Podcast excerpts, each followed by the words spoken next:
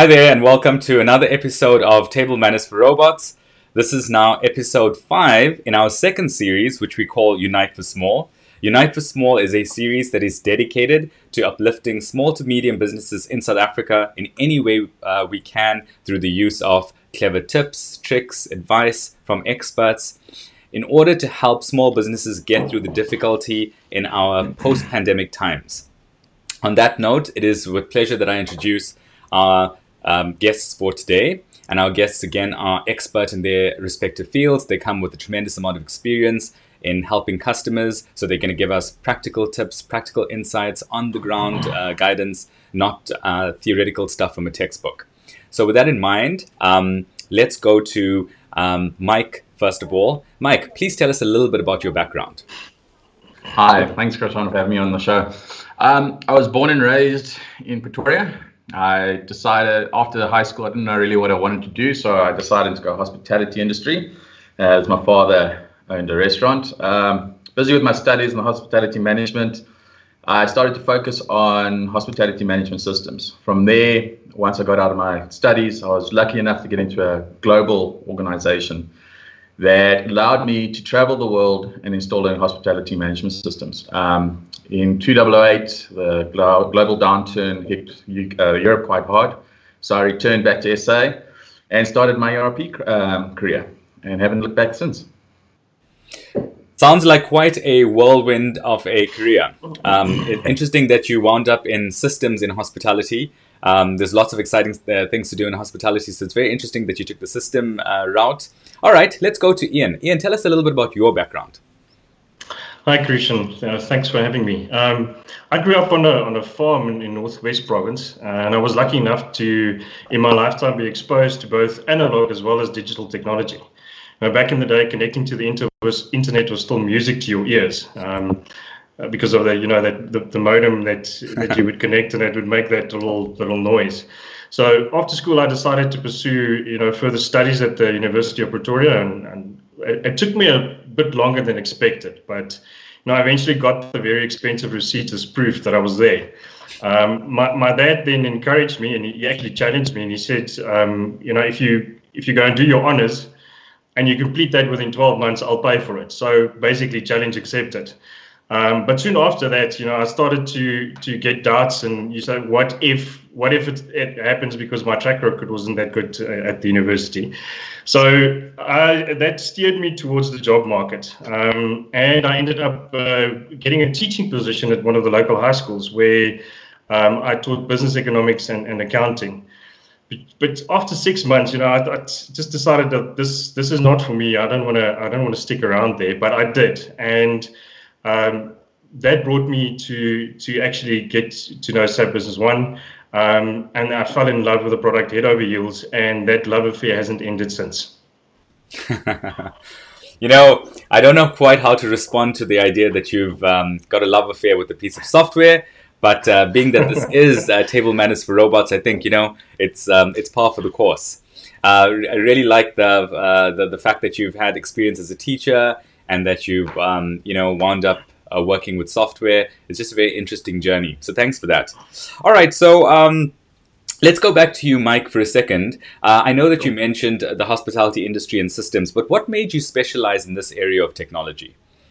So, coming out of, of hospitality management systems, um, you see the impact on people. And As Ian spoke about, it's the impact of people uh, having on life and all that. Um, but with management systems and hospitality, it had a bit of an impact on customers and the organization overall. So from there, I started to spread my wings and decided I wanted to focus a little more on other industries. Um, so I started looking at ways to get it, and I spoke to my brother, and he said, "No, get into ERP." So I started looking at ERP, and that where I found my love affair, as Ian said, love affair, and you mentioned as well, love affair for a piece of software. I think the love affair comes in; it's, it's a true relationship at the end of the day because it either hates you one day or it loves you the other day. But at the end of the day, you come out with a, a fantastic uh, platform for your client. And from there, it came out to be I enjoyed working with my clients. I enjoyed the fact that giving them a solution that helped their business. And when you when your customer succeeds, you succeed. And that's what I, I enjoyed. and that's what I enjoy about my role now is bringing solutions to my customer and watching them grow. It gets it's my passion now to help customers find a solution that is not too hurtful for the business or not hurtful at all, but helps them at the end of the day. It's a complementary. And it's what drives me to get out of bed to provide solutions and get my customers growing. Right. Um, very, very interesting um, insights there. Um, folks, we have two guests on our show who are claiming that they are in love with technology. This may or may not be a problem, but let's have a look as we continue. Um, one of the best parts about the show, as we are told in, in, in, your feedback, is that you love the fact that you have the opportunity to participate live in the show. You can send um, questions via the Q&A box. You can send comments and feedback via the chat box. And at any given point, I will incorporate your comments and questions into our live discussion. That's the best part about attending the show live. So make the best use of that facility. Um, get online, share your comments, even if it's just a quick thought or idea or just a random comment. Feel free to just go and make sure that you're part of this conversation. Um, interact and participate with our panelists as much as you can. On that note, um, I'd just like, uh, Mike, for you to just do a quick um, explanation there. You mentioned the term ERP, and I certainly don't want to take for granted that everyone understands what ERP is. Do you mind just giving us a quick answer? What is ERP? So ERP in layman's term, in the, in the market term, is enterprise resource planning. Um, it's an integrated system, so it offers many functions, and there's many out there on the market at the moment. All right. Okay, so basically, it's your um, end-to-end um, system for managing a business. So uh, obviously, a business, the core of the business is to transact financially. So that's your financials, and then you have all of the associated activities which can affect the financials of the company. And an ERP is is a platform to bring all of those different functions together. So, the, so that's great. Um, for those of you who don't know what ERP is, feel free to put your questions in the chat box if you want further explanation. Ask us questions. You are more than you are invited to interrogate us a little bit. All right, so let's go to Ian. And Ian, tell tell me. Uh, you have alluded to this, but if you could uh, give us just a little bit more insight in terms of what made you specialize in this uh, area of technology. Well, Christian, I was I was always interested in, in business since a little as as a young kid. Um, I had my own little spaza shop on the farm um, that provided all the essentials to to the farm workers, um, and I had to to go and um, you know put forward the, the reason for my spaza shop so that I could get the funding from my dad. Um, so he was my he was my first investor uh, at that point in time. So main reason because I wanted to be like my dad because he was a businessman as well. Um, along with, with his two brothers, um, he was an owner and manager uh, and responsible for, for the production line of a brickyard that produced clay bricks. And then on weekends, he would then sort out the farm. So that was one of my main reasons for, for you know, being interested in, in business so much. So this is where I learned firsthand how important uh, processes and, and systems are to provide structure to people's lives. Um, but for, for them, they were not that fortunate as businesses are today with the with the systems that, that we have. So getting into this area of technology was was simple for me, and it made so much sense, um, and it afforded me to the opportunity to take uh, the solution uh, to the masses for you know small businesses out there because um, I really believe that small businesses need uh, uh, systems as well that that allow them to grow and, and to exceed. And like Michael said as well, there's, there's something that you want to provide your customer to to make a difference in, in, in their lives at the end of the day. Absolutely, and I love the fact that you have this um, this core of um, or this uh, you know bloodline and stock of being very entrepreneurial where you got money from your dad and you set up your own spaza shop as you described i really love that um, and I love the fact that because of that, I know that you would have an appreciation for what a small business out there goes through. And a lot of times, I find that small businesses, when we have dialogue, when we have discussions with small businesses, we find that there's a hesitation on their part to reach out to suppliers and to reach out to, to, to the very corporate or expert um, professional services providers because they feel, but we're too we, we're too small. You know, we're just a spaza mm. shop or we're just a you know our little thing. Like it's we're not a, we're not big enough to reach out for professional services help. So it's really good to have to have you um, you know discuss from that vantage point. So on that note, I would like to go a little bit deeper. You know, you know, let's talk about the situation in South Africa right now obviously uh, small businesses uh, medium businesses are going through quite a lot there's there's quite a, a big difference between the experience of a small business and a big business during these very difficult times. Um, what is your take on the plight of small businesses right now? Well, it's it's tough times there out there at the moment, and it and it's it's not easy for small businesses. But um, but but even before the arrival of COVID, the country has been in a recession. You know, make, making it difficult for small businesses to keep their heads above water. Um, and that is why it's so important to to be able to have the correct information at your fingertips um, to make bold decisions. Because in our current situation, that is what's required. So, so SMEs need to make those bold decisions to to, to survive. Um, I read an article in, in the Daily Maverick the other day, and it indicated that 68% of, of our SMEs that applied for the, the government relief funding um, were unsuccessful.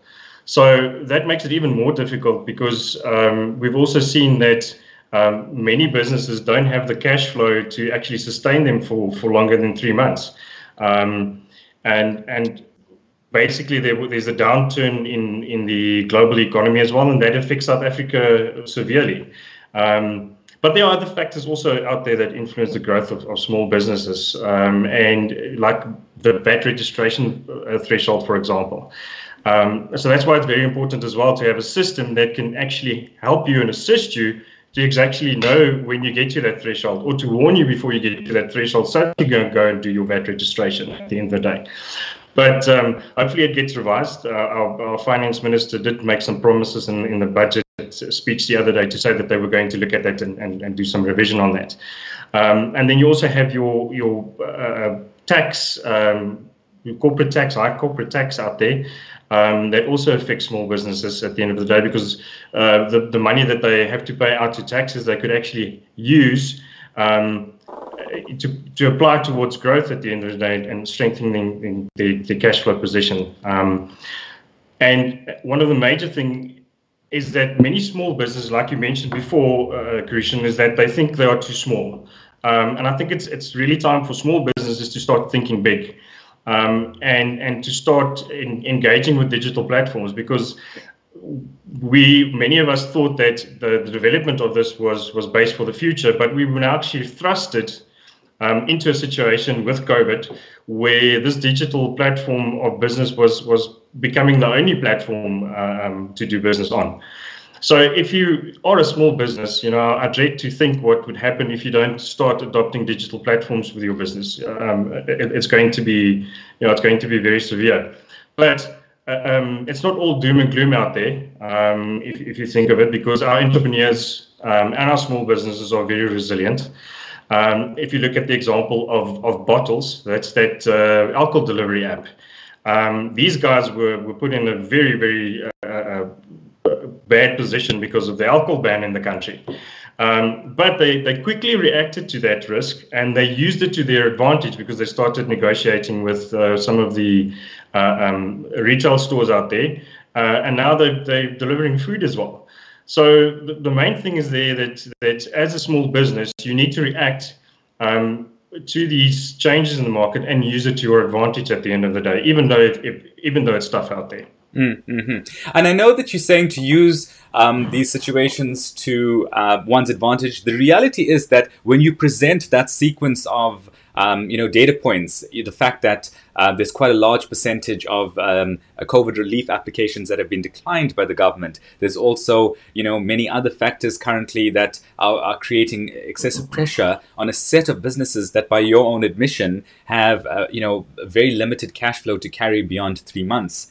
So taking all of these factors into account, it does sound a bit bleak. I mean, I, I, I want to pick up on this point a little bit more. Um, Sam here is asking a question. He says, uh, you know, what should you prioritize as a small business? Developing systems or waiting for an upturn in the economy as finances are tight? I want to just give my knee-jerk response to, uh, to that in line with what you've said.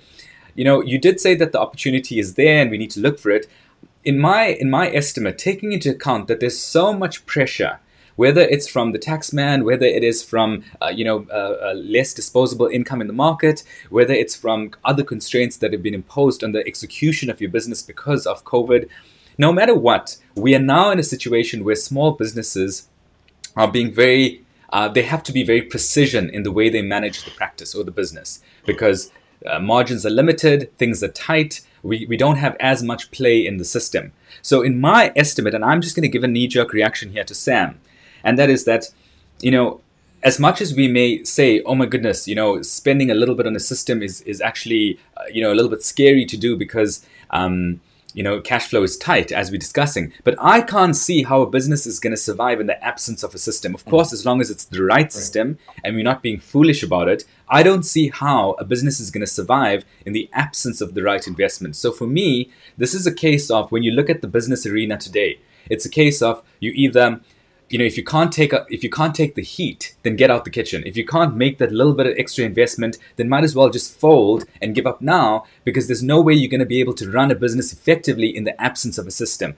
I mean that's the that's the extreme degree that i've gone to in working with small hmm. businesses and dialoguing with a lot of business owners. I see how meticulous management of margins, using correct data, monitoring actual data, not just listening to you know the, the, the rumor mill from the newspaper, but actually observing your own data points. This is the time when data is critical and monitoring your business with precision is critical for survival's sake. So it's hard to survive in the absence of the right systems. Obviously, at the right price point, you know, smart investments, not just um, blind spending. So that's my knee jerk. I'm, I'm not sure, Ian, whether you have anything to add to the to my my rant. Yeah, Christian, I, I, I, agree with you there because I mean you have to think of what is the risk or, what is the um, the cost of not investing um, in that. Um, so if you, if you don't have the correct system, I mean sooner or later the cigarette box accounting is gonna is gonna cause some problem for you. I mean if you if your pack of thirty is is done and your wife throws away your cigarette box where you had all the information on the back, um, you're to be in some serious trouble. Um, so yeah, no, I totally agree. Okay, good. So, um, so Ian, let's just uh, let's just keep the conversation uh, going here. Let's talk about regulation a little bit more. Uh, you know, with all of the challenges that's occurring, with all of the surprises in the market, are the regulated industries in our country are they employing stricter controls or more, more relaxed controls at this stage?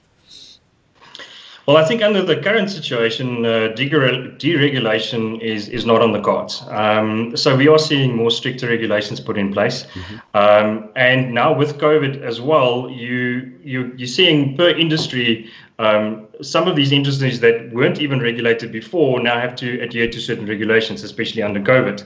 Um, so there were a, couple of companies that saw the um, opportunity in the PPE market, um, and they they started jumping on, on that bandwagon. But if you go into this PPE market, you have to be, uh, uh, you know, very uh, um, certain that you adhere to all the regulations that that cover that market because.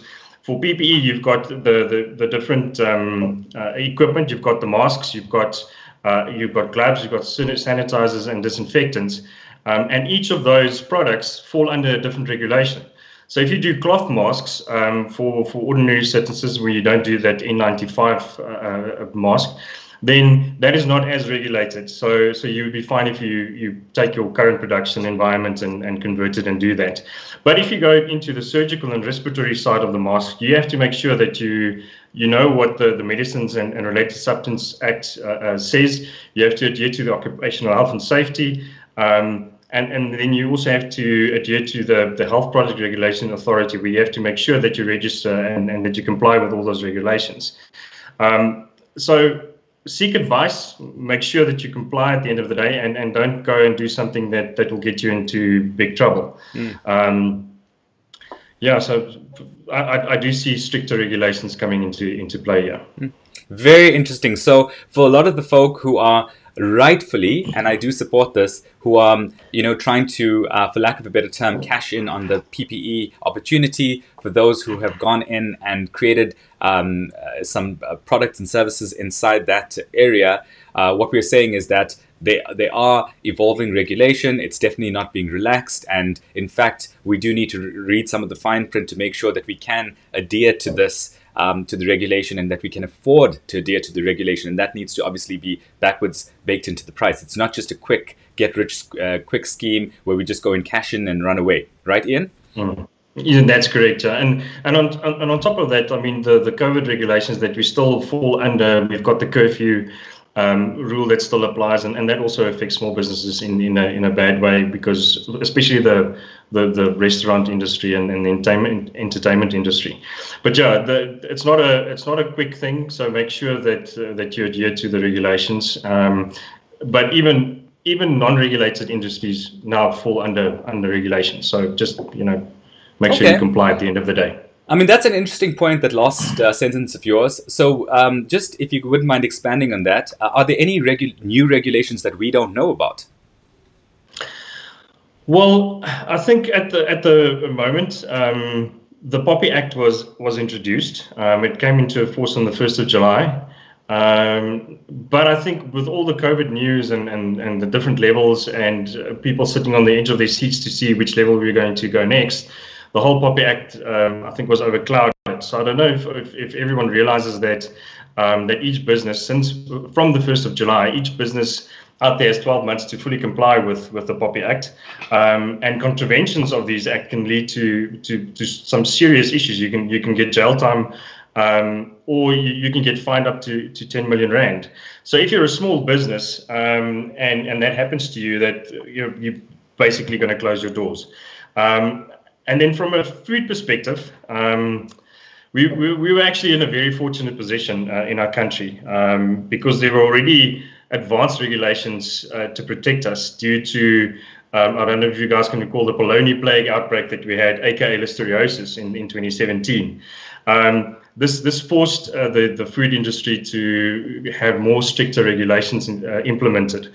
Um, just to to uh, you know mention some of these, um, when you have a production and you, you're busy with food, uh, there's a they have to implement a cleaning schedule for the food preparation space. Um, you know, detailing who cleans, where it gets where it gets cleaned, how it gets cleaned, and, and, and what they actually clean. Um, and on top of that, they have to use color coding um, to separate the different areas. For instance, you've got the, the production area and then you've got the front of house area, and you have to color code your cleaning material with those areas. For example, you can't go and use your blue color coded equipment to go and clean the red area or, or, or vice versa. So you have to be very, very uh, uh, diligent with that. And then um, you also only have to use SANS approved cleaning chemicals for that. And, and there was also then a two-step cleaning um, that needed to be followed. First, you had to degrease, so basically removing all of the, the protein buildup, and then disinfect where you remove bacteria, uh, or in this case, that any virus um, at a microscopic level. So, so those lessons already, you know, assisted us with uh, with COVID when we went into that on, on the on the food side. Um, and then just from from a fruit and vegetable producer point of view, um, you have to be at least compliant with the with the global GAP, which is good agricultural practices. Otherwise, you you aren't allowed to actually sell globally or locally. So yeah, so there, there are some some rules out there that, that that we need to comply with at the end of the day. You know, this is very interesting, um, Ian. You, you, mentioned many things in that answer. You mentioned heavy regulation. You mentioned um, the fact that listeriosis was po- possibly, who knows, a bit of a good setup uh, pre-COVID. Um, you also mentioned penalties, jail time, um, all of these scary uh, things associated with working in a regulate, uh, regulated um, industry. So, just candidly, should small businesses, in the face of tight cash flow, should we just abandon regulated industries and just, you know, um, move on, or should we hold on? Well, yeah, that's a, that's a very good question. But as always, um, it's challenging times for entrepreneurs, and uh, you don't become an entrepreneur if you don't want to take on challenges. Um, like you mentioned before, if you can't take the heat, you know, get out of the kitchen. Um, but we're all challenged to find new ways of doing business uh, while still complying. Um, some might find other opportunities altogether. Like I mean, if you if you look at the the bottles app guys, they they found a, a, a different opportunity. Um, you know, amidst all these uh, regulations that are out there. Um, and then in some areas, new technologies might change uh, a complete industry, regulated or not. So I personally think that that they should they should hold on. Um, there might be be challenging uh, or challenges with adhering to these regulations, and there might be costs involved. But um, w- with a smaller organization, a small business um, compared to bigger organizations, um, small businesses are, are, are a lot more agile um, and at the end of the day, passion is key. Is it your passion as an entrepreneur to be in that industry? Um, and and smaller businesses can adopt a lot quicker. Um, and and I think, like I mentioned before, it's time for small business to to, to start thinking big, um, and not be scared of this. Um, get get get the right systems in place uh, that will assist you with with compliance. Um, and, and I don't see any reason why you should get out of an, an industry that is that is heavily regulated. Thanks for that, uh, Ian, and that does in fact give us all hope. So, on that note, we have a, a comment here from Solomon. He says, It sounds really valuable. Um, I have learned more. Okay, so thanks uh, for that, Solomon. Um, Mike, I just want to let you know that we have not forgotten about you. Um, no, it's fine. so let's talk a little bit about market opportunity here. And before we get into that question, I just want a quick reminder to all of our delegates, our attendees, please participate. Keep sending these wonderful comments and questions through. There's a lot of stuff coming through. We are making sure we go through all of them, and we will, in fact, ensure that every bit of your comments and feedback is taken into account before we move on. All right, so back to you, Mike. Um, if you could open a new business today, what business would that be and why? So, coming off Ian's question about taking risks and and being passionate about it, I would say looking at where we are now post COVID or in COVID and where we're heading to post COVID, the build up to COVID with the SME market, um, I would say drop shipping. Uh, when people hear drop shipping, they go, "Oh no, Wish," or they go Alibaba, or they go all the big ones, eBay and Takealot. I would say shift your focus in drop shipping away from the international markets. Um, we all know the tough times we have been getting uh, uh, post into the country, uh, parcels. I think a friend of mine placed something on Wish at the beginning of COVID. We hope it's not a scam. Everybody hopes Wish is not a scam. Um, who can who can really not refuse that one dollar item? Um, but we're still waiting for that to come through. But I, I believe drop shipping in South Africa has still got a long way to come. I think it's a, a market in this country now with COVID that is an opportunity out there. Um, let's let's focus on this, our our colleagues, our business partners out there. Let's bring drop shipping in. There are a lot of SME companies out there that didn't react quick enough. That didn't get onto the digital bandwagon. They didn't have the systems there, but they still got a vital product.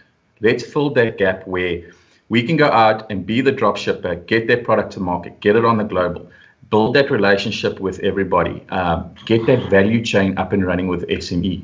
Let's be that proudly South African and do that promotion.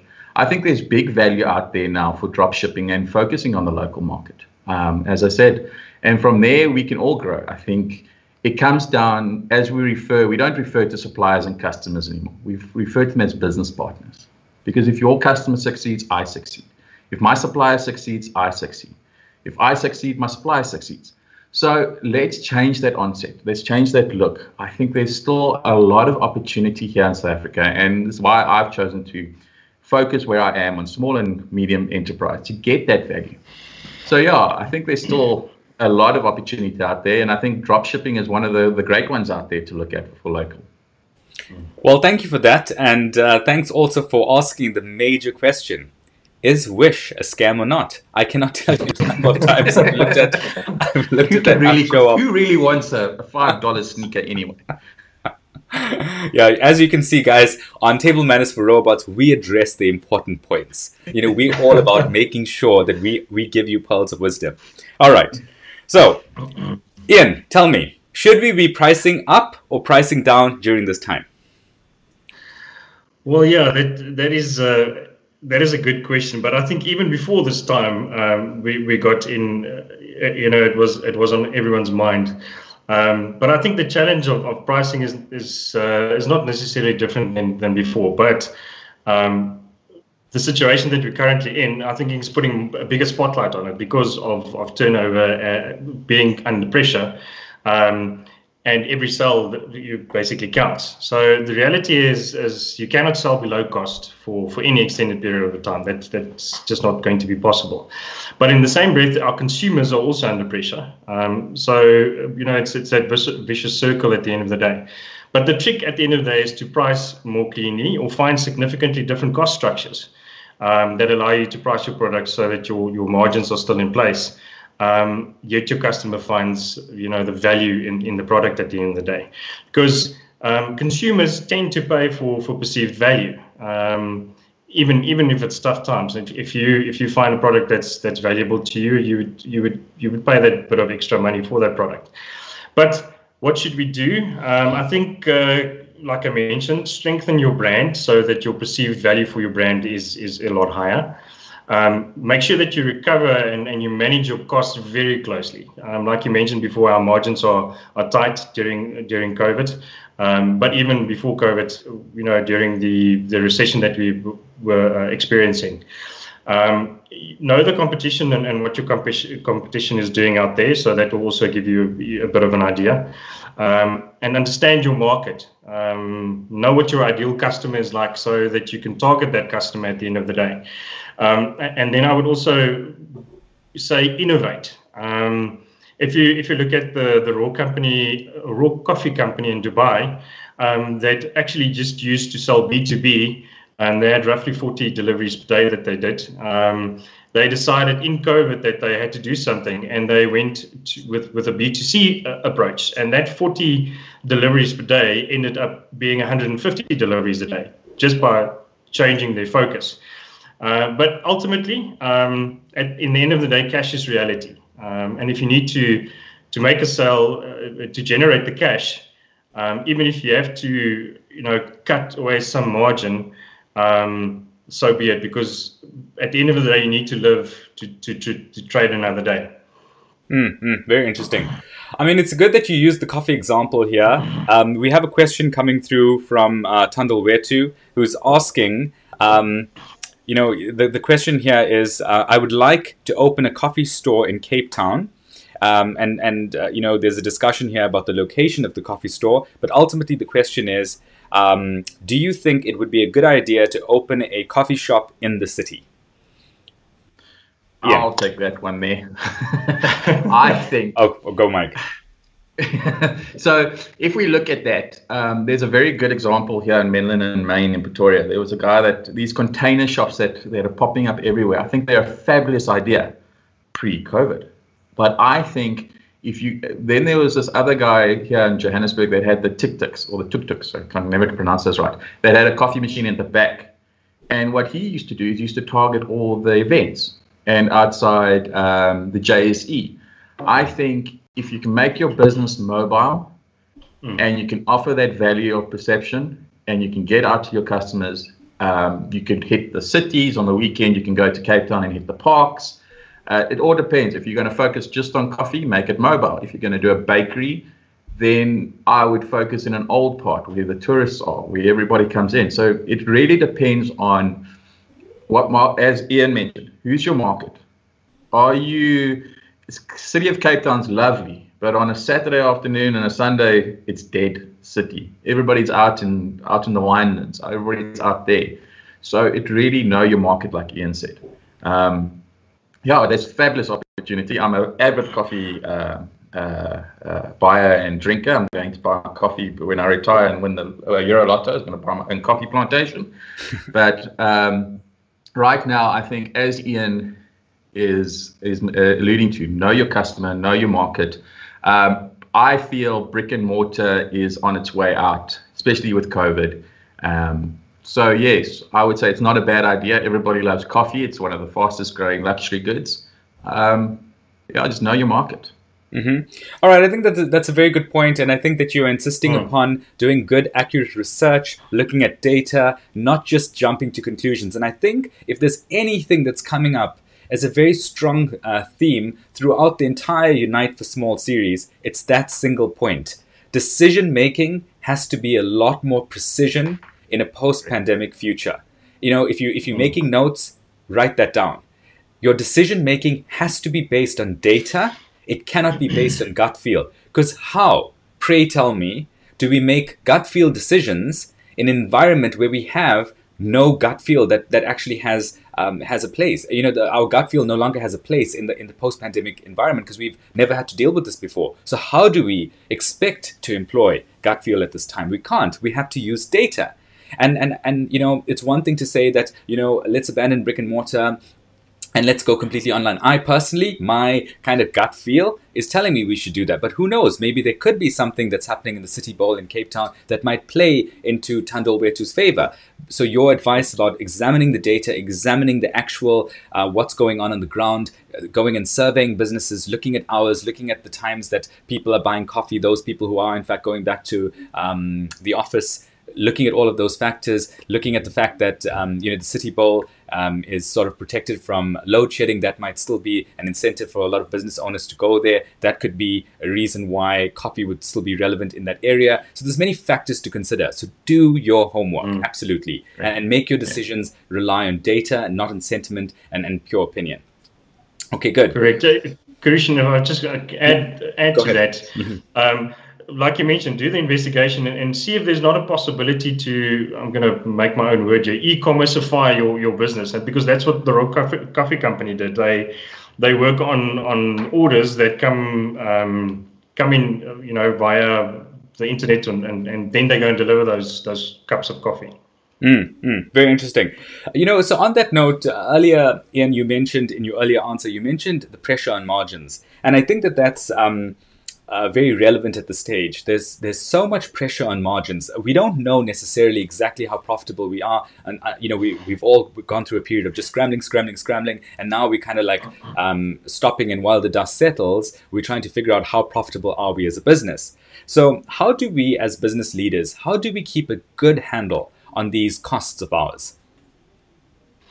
Yeah, that that is that's always the a, a good question. So managing the bottom line has always been extremely important. And, and if you understand your input cost um, that your business model is built on, because I mean, when you started your business, your business model was built on a certain set of, of, of costs. Um, you can ensure that you manage or limit those costs where possible, and um, that should impact your bottom line at the end of the day. So, um, there are a couple of things I can think of, you know, like manage and, and monitor your deviations from your normal cost structure. And if there are deviations, immediately address those deviations and, and analyze and, and understand why the, the, those deviations are there. Those deviations might be relevant due to the, the, the way that the market is, is uh, changing, or it might be because of, of certain inefficiencies. Um, then go ahead and embrace technology. Uh, because if, if you don't embrace technology, you might not have the systems, the, the proper systems in place um, that can assist you with, with cutting cost or to, to handle the cost better. Um, because your system will, will help you identify inefficiencies um, and wastage and, and also alert you regarding to those deviations um, that I mentioned before, uh, because it's very important to manage those deviations.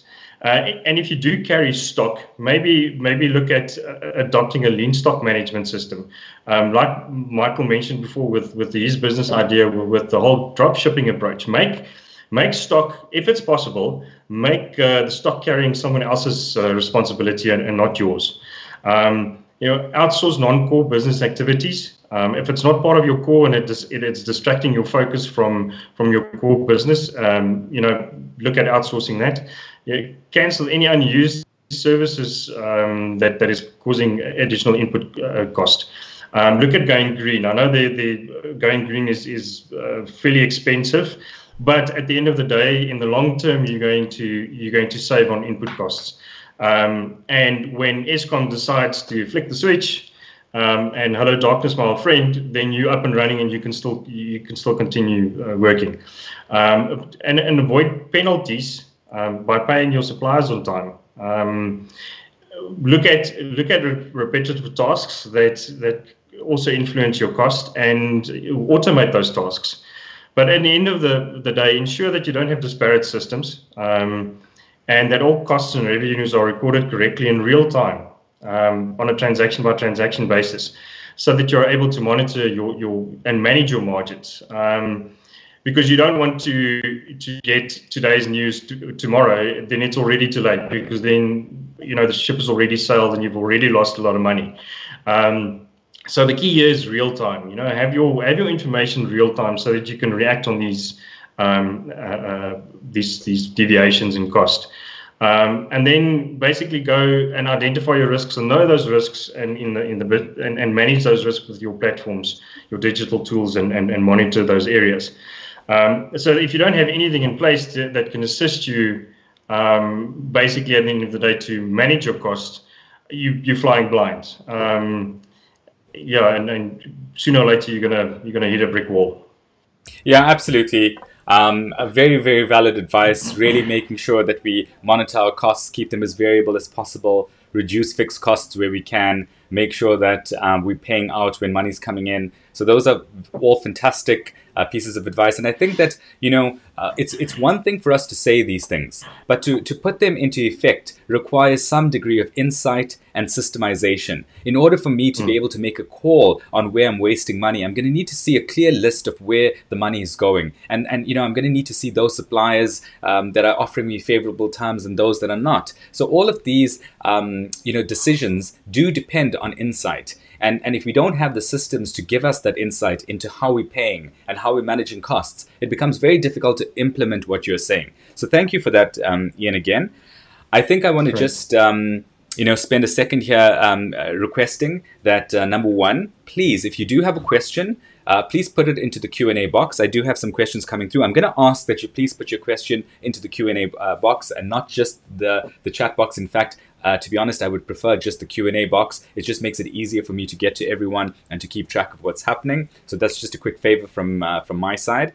Uh, the next thing is that um, we do depend on your feedback in order for us to continue building out these shows and, and, and giving you quality content. We want your feedback. So please take a second to um, click the link that Taryn will put into the chat box and um, there you'll find a few questions where it's just a few drop down answers. So it's going to take you no time at all to uh, give us some rapid feedback. But we really value your feedback and we do want as many of those feedback forms as possible. So please take a minute and, and complete that. We're not at the end of the show, we're just past the halfway mark. We're getting into the meat of the discussion, so don't leave us just yet. But do start completing your feedback forms because that's already going to give us some insight.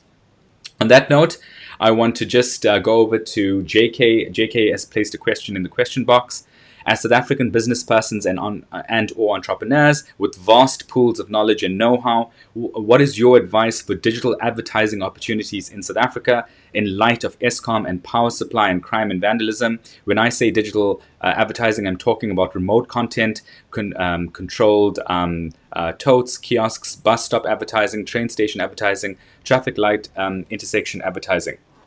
So, you know, just my knee-jerk reaction is that no matter what the traditional methods you've, you've employed uh, pre-pandemic, the reality is that you have to change your advertising strategy post-pandemic. Whether we like it or not, we have been forced more aggressively into the digital realm. I'm not going to comment too heavily on the relevance or the continued relevance of the more traditional forms of advertising like bus stops, etc. However, I will say um, that you are going to have to rethink the strategy in general. It has to, even if you don't ab- abandon old formats, you're going to have to start introducing new formats more and more and more. You know, consider things like uh, going onto YouTube and putting, uh, uh, you know, uh, some YouTube video advertising. Maybe consider advertising on um, Spotify. Maybe uh, consider some other formats where you know people are going to be uh, showing up a little bit more regularly than just at the bus stop because things are changing and things have changed.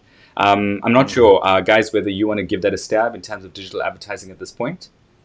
I just want to uh, reiterate what you were saying, um, I was listening to 702 yesterday, and SANRAL came onto onto the news. And during level five, level three, and level four lockdown, they've seen a decrease in e-tolls, the controversial e-tolls um, uh, revenue take on.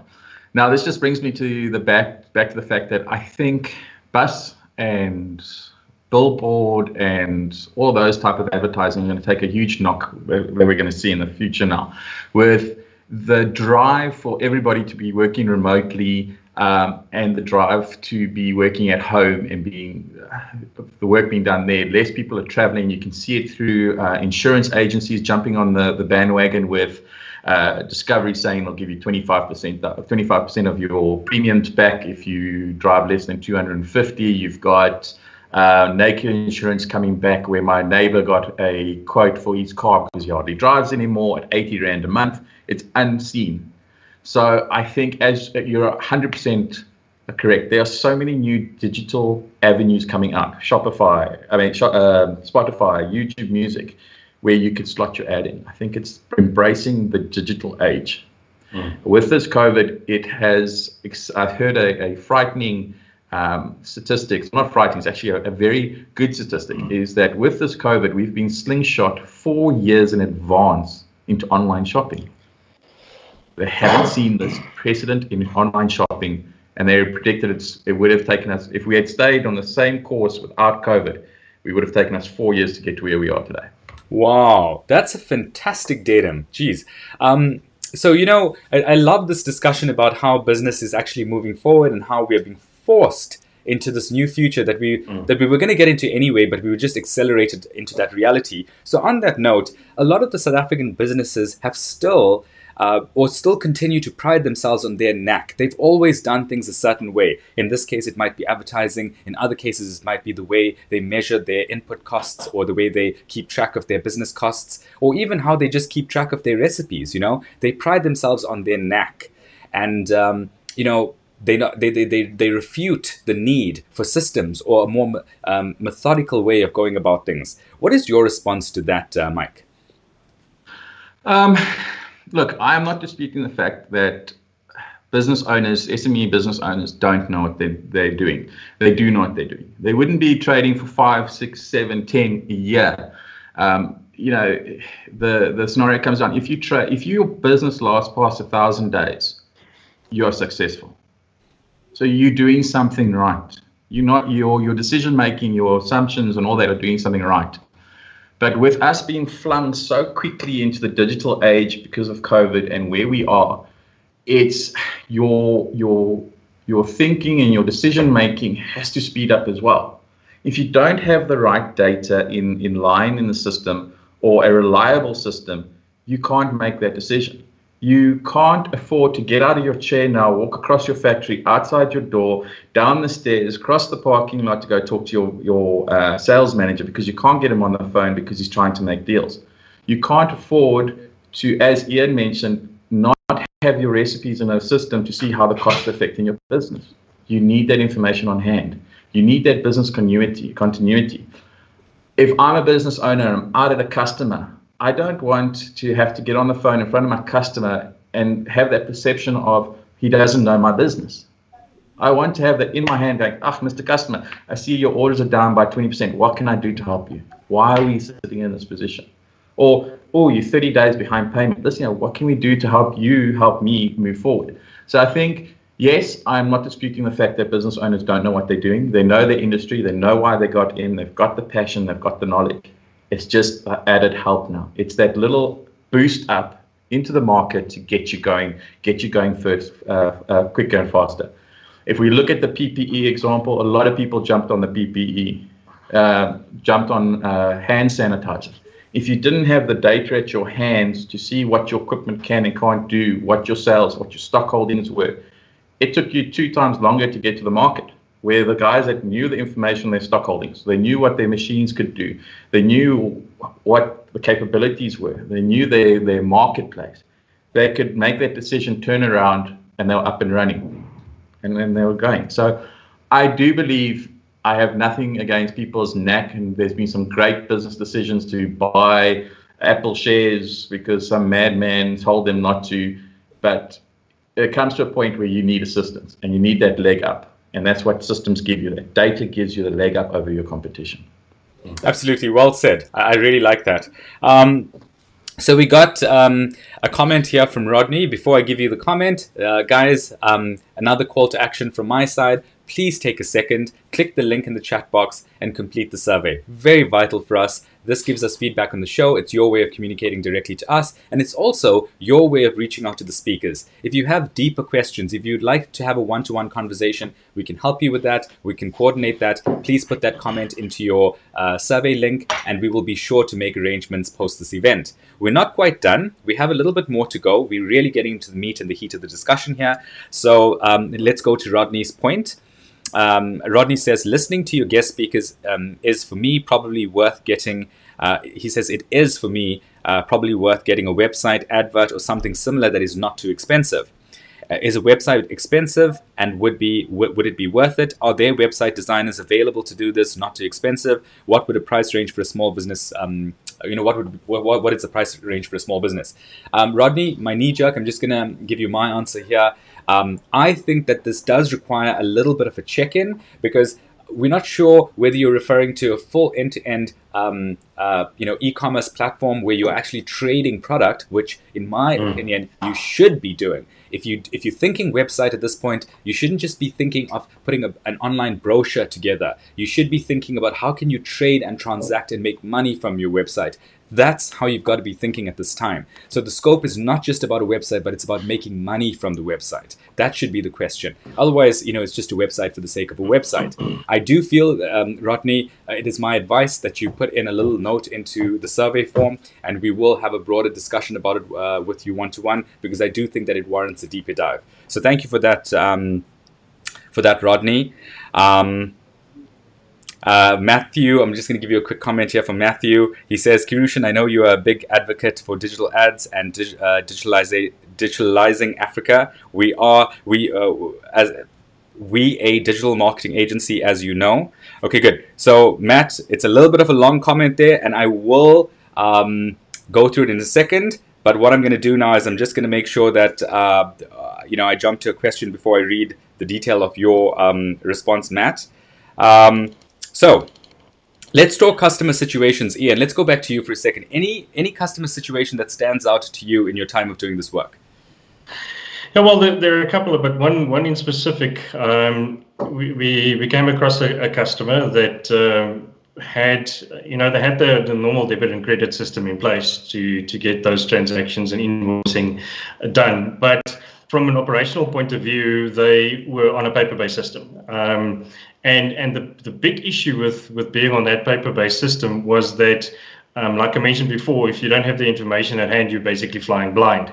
So you would have sales representatives uh, selling the product, um, and they would not know if they're actually sticking to to the margins because uh, I mean it, it, could have happened that the new stock that you brought in, especially because they they had raw materials coming in from overseas, being affected by exchange rates and and, and landed cost. Um, that sales representative might be pricing the product and he might be selling below cost. And they would only find that out after the, the quotation was accepted and after they would, they would start with uh, producing the products. Um, and, and from a production perspective, they, they also did not have scheduling you know, ready. So they, they did not see what was um, on the production floor and what, what they were busy with, and if they had the capacity to basically uh, support the, the, the new sales that came in. So this caused major issues for them with, with stock losses um, and with actually losing some customers as well. So when they ended up uh, um, addressing this, which was a very good point in time, because if if they if they did not address it at that point of time, I don't believe that they would be around uh, today, um, you know, as a success story uh, for, for themselves. Um, so, yeah, that, that's from, from that side. The, the major problems that they, they were facing was they they were flying blind because they didn't have information. They couldn't manage their their production floor. They were losing business that way, um, and it and it was a major issue for them. Yeah, absolutely. And, Valid. Uh, go ahead, uh, Mike. And just stepping off from that, and this is one of our customers because we had the proper systems in place. They were one of the first ones to step onto the, the well, I wouldn't say the full PPE um, bandwagon, but they were able to to repurpose their machineries to get sanitizer to the market when we had that sanitizer shortage. They were able to keep the continuity of their business throughout throughout the whole of Africa running because they had the correct systems in place. So it just goes to show a little bit of investment and a partnership over time can help you through the, the bad times. Absolutely. I think that's a very valid point, guys. I'm glad that you uh, that you were very frank about that. Uh, jumping back to Matt's comment here, I'm gonna um, I'm gonna read a piece of um, Matt's comment here. Uh, he says, and I and I really buy buy into this strongly. He says, I just want to bring it to South Africa, uh, South African business owners' attention that it's actually very inexpensive to advertise on Facebook, Instagram, Google, and YouTube in South Africa.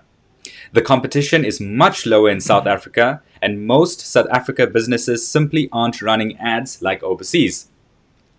To be honest, South African clients are much easier for us to get amazing results with using digital advertising than overseas. This is simply because there's so much less competition in South Africa. In my opinion, there's real opportunity here. Okay, good. Thanks so much, um, Matt, for that. And that's absolutely true. Uh, we find that um, that the rates of bidding, the way in which these platforms charge for advertising, because there's less competition, the bids are lower, and you can get a really good deal in South Africa from a digital advertising point of view. So thanks a lot. Very valid um, comment from Matt. All right, guys, as we start heading towards the close of the show, we're not quite done, but please, just another reminder please complete a survey so that we, we know exactly where you stand and, and, and, and what you're thinking. If you have deeper inquiries, if you want to talk websites, if you want to talk e-commerce, if you want to talk, you know, you have a query for any of our speakers, just let us know on your on your uh, feedback forms, and we will be sure to answer every single response that we get. All right, now let's go into. Um, you know, cash flow. Um, Ian, before we wrap, I think we absolutely need to confront this difficult point of cash flow. Um, if you could just give us some practical advice. Yeah, I'm like, I think we've all heard the, the saying revenue is vanity, profit is sanity, and, and, and cash is reality at the end of the day. So understand your numbers, check that P&L, but don't forget about the balance sheet. Um, so if you do have, have debt out there, make sure that you manage it effectively. Avoid using your credit card to pay for small debt because credit cards normally have a, a higher interest rate. Um, run a tight ship regarding your debtors because I mean you, you you can have the most beautiful income statement, um, but you can't pay someone with with with a financial statement. So make sure that you manage those debtors and you get your get paid on time. Um, don't tie up your ca- cash in, in stock like we mentioned before. Try and run a, a lean stock system. Um, budget, stick to your budget, and and and I think if you if you do that um, from a, from a cash point of view and cash flow, you, you should be able to uh, uh, to have cash in the bank uh, to to pay what needs to be paid. All right, so that's that's a great point on on cash, and I think very simple, practical advice, and I think that um, the, the, the concept of cash is king has never been truer and more real to to business owners. And I really think that COVID was an opportunity to just get real, and it was a little bit of a reset. Mm. You know, uh, you know there were lots of um, interesting things going on with businesses doing well and uh, things looking great on paper, and and of course uh, COVID hit, and then you know the, the, reality showed itself. You know, unless you have mm. cash, you're not going to survive. And and all that wonderful paperwork and all of that wonderful wealth on paper means very little in the absence of cash flow. So I so I, I fully agree with the sentiment. Mike, if you wouldn't mind giving us a quick um, your viewpoint on inventory, especially during uh, unpredictable times. You know, you know we need to manage inventory uh, cleverly. We need to know, like for example, with COVID, there's less disposable income. What do we buy extra of? and what do we dispose of? And do we even need to manage inventory? What are your thoughts?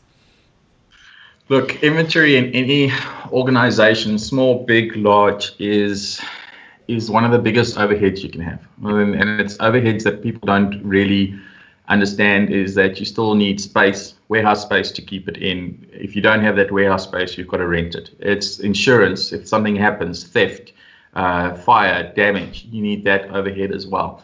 So when it comes to running a, a stock management, I always say run it as lean as possible. Make sure you know your lead times. Make sure you're talking to your suppliers. That goes back to my original um, discussion where become business partners with your suppliers. Be honest with your suppliers.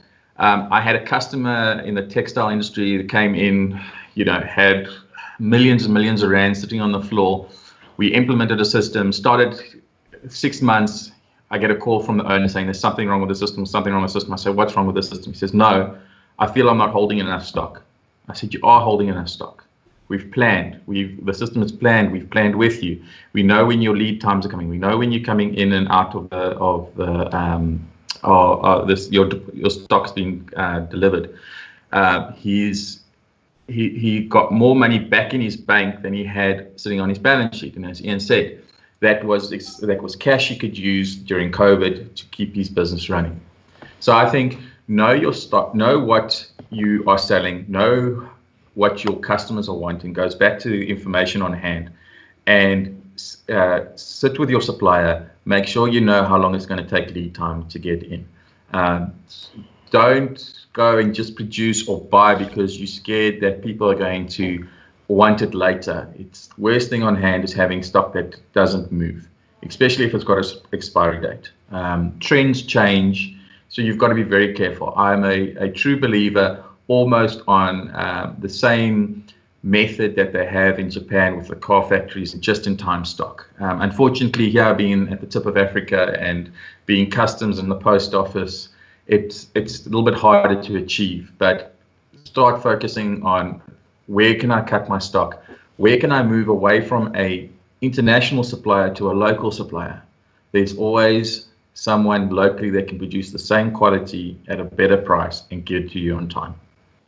Very, very pragmatic advice there, and I really like that the, the concept of mm. moving uh, your uh, supply chain locally, less dependence on uh, border um, regulations or border changes. Again, COVID was a massive learning experience, so moving a lot of that um, purchasing into South Africa. Very, very, very pragmatic advice. I really like that. So, on that note, uh, folks, we're actually at time. Uh, today's show uh, seemed to have gone faster than I realized. Uh, we haven't gotten around to absolutely all of the questions and comments, so apologies for that. We absolutely will continue engaging with you. If you'd like to have your questions answered, just pop them into a survey and let us know what you would like us to answer for you, and we will respond to you one to one. We'll give you some tailored um, interaction and engagement. On that note, thank you so much for attending the show. I think it was a very valuable show, very pragmatic. I've certainly learned uh, quite a lot thank you um, to both of our speakers. I think they've done a fantastic job in bringing some good insight to us. Thank you all again, and that's a wrap. Thank you so much. Thank you.